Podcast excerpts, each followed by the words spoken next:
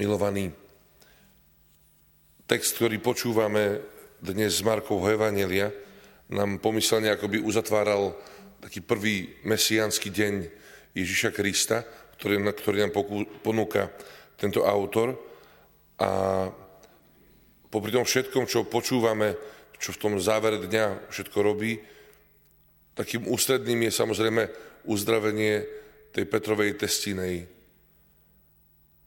A aj napriek tomu, že je kopec vtípkov o tom, že Petr zradil kvôli tomu, že Ježiš mu uzdravil svokru, tak skutočný dôvod toho uzdravenia nám ponúka hneď samotné evanielium.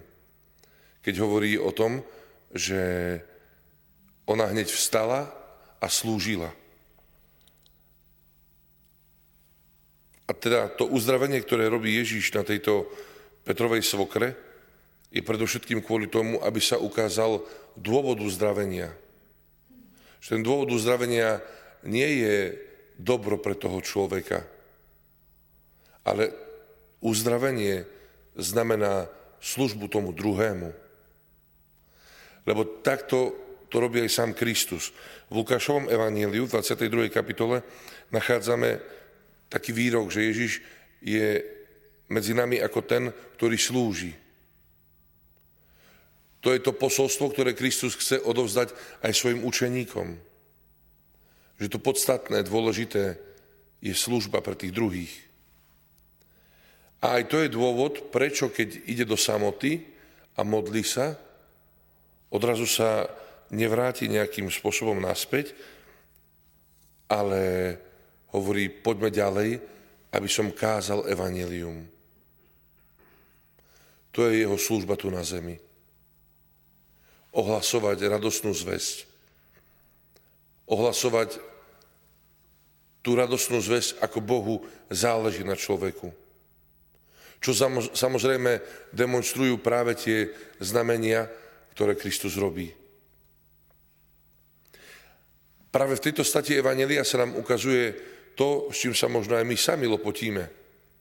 Lebo na jednej strane je túžba služby, na druhej strane je pokušenie slávy. Veď v konečnom dôsledku prichádza Šimon za Ježišom a čo hovorí? Všetci ťa hľadajú. Toto tu ešte nikdy nebolo. Najväčší frajer, aký tu kedy bol si ty.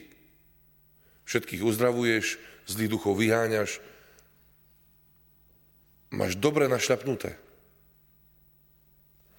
A v tomu Ježiš hovorí, ideme ďalej. Toto my môžeme zažiť, a toto, o tom, ako je dôležité správne sa rozhodnúť, môžeme čítať aj, u, aj v liste svätého Apoštola Petra, v prvom liste, v 5. kapitole, kde sa píše, Boh pyšným odporuje, ale pokorným dáva milosť. My sa musíme v živote rozhodovať tiež častokrát medzi tou službou a tým svojim ja. A to rozhodnutie naozaj niekedy nemusí byť vôbec ľahké. A vôbec nemusíme robiť ani slávne, ani veľké veci. Niekedy v tej každodennosti dokážeme dať väčší apel na seba, než na to, čo by malo byť našou službou. Ako rozlíšiť, čo v živote je správne a čo nie? A to nám tiež ukazuje náš majster Ježiš Kristus. Keď už včas ráno prichádza do ticha, do samoty.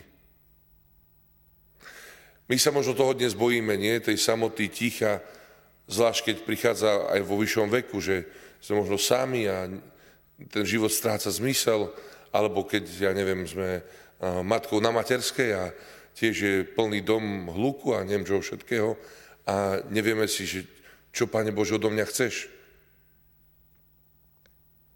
Ale nielen tieto skupiny, samozrejme aj pracujúci a kadekto. To dôležité je učiť sa od majstra. Nájsť si chvíľu ticha. Byť spojený s pánom.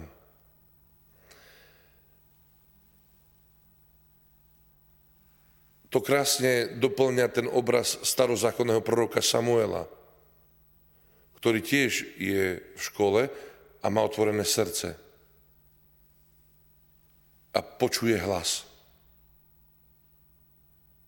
A opäť je to v tichu, v samote. A preto múdra rada jeho formátora znie ako. Keď opäť budeš počuť hlas, daj sa k dispozícii. A preto to dôležité pre nás je vyhľadávať chvíle, kedy môžeme zapo- započuť ten hlas. A to dôležité je, aby odpoveď na to volanie bola naša ochota slúžiť. A my vôbec nemusíme riešiť, v akej sfére, akým spôsobom. Ako príklad by som vám chcel ponúknuť uh, životný príbeh jednej španielky, ktorá sa volá Montserrat Medina Martinez, uh, ktorá pochádzala z Valencie.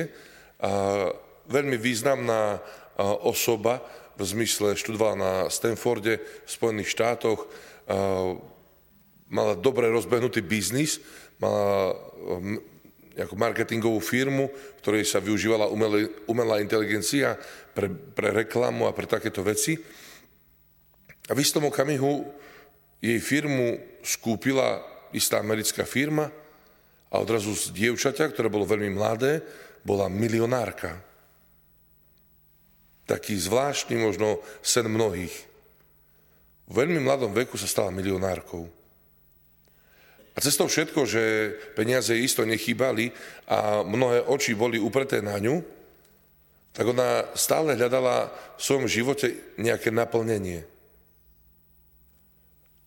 Robila dobrovoľníctvo, snažila sa pomáhať nejakým spôsobom. Dokonca si predstavzala, že založí nejaké charitatívne dielo, aby nejakým spôsobom dokázala zasítiť ten nejaký vnútorný hlad alebo nejaké tie vnútorné kričanie, ktoré počúvala vo svojom srdci. Táto žena po čase rozlišovania na vrchole svojej slávy, keď všetci obdivovali, sa rozhodla ísť do kláštora Santa Anna ku kontemplatívnym augustiniánkam. Nikto to nechápal. ale jej odpoveď na to prečo bolo, lebo cítim, že chcem žiť užšie s Kristom. Chcem jemu jedinému povedať áno. A to teraz nehovoríme o žiadnych staročiach dozadu. Nie je to ani 10 rokov tomu, čo vstúpila do tohto kláštora. Je to vec veľmi moderná. nie je vôbec hambou priznať sa, že snažím sa počúvať a rozlišovať, čo chce odo mňa pán.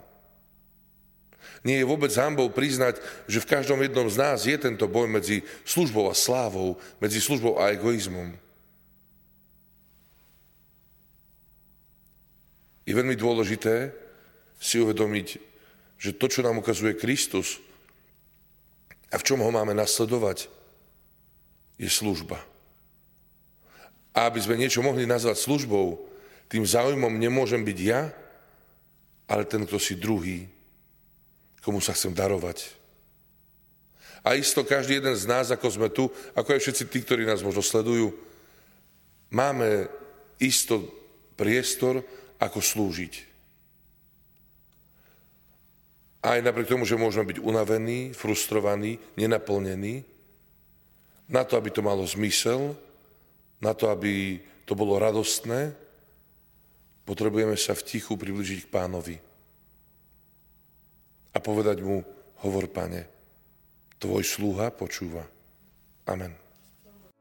Vypočujte si aj ďalšie zaujímavé podcasty. TV Lux nájdete na deviatich samostatných kanáloch, kde na vás čakajú relácie s pápežom Františkom, kázne, modlitby, prednášky, biblické podcasty, rozhovory, inšpiratívne epizódy na pár minút, svedectvá či podcasty určené pre deti.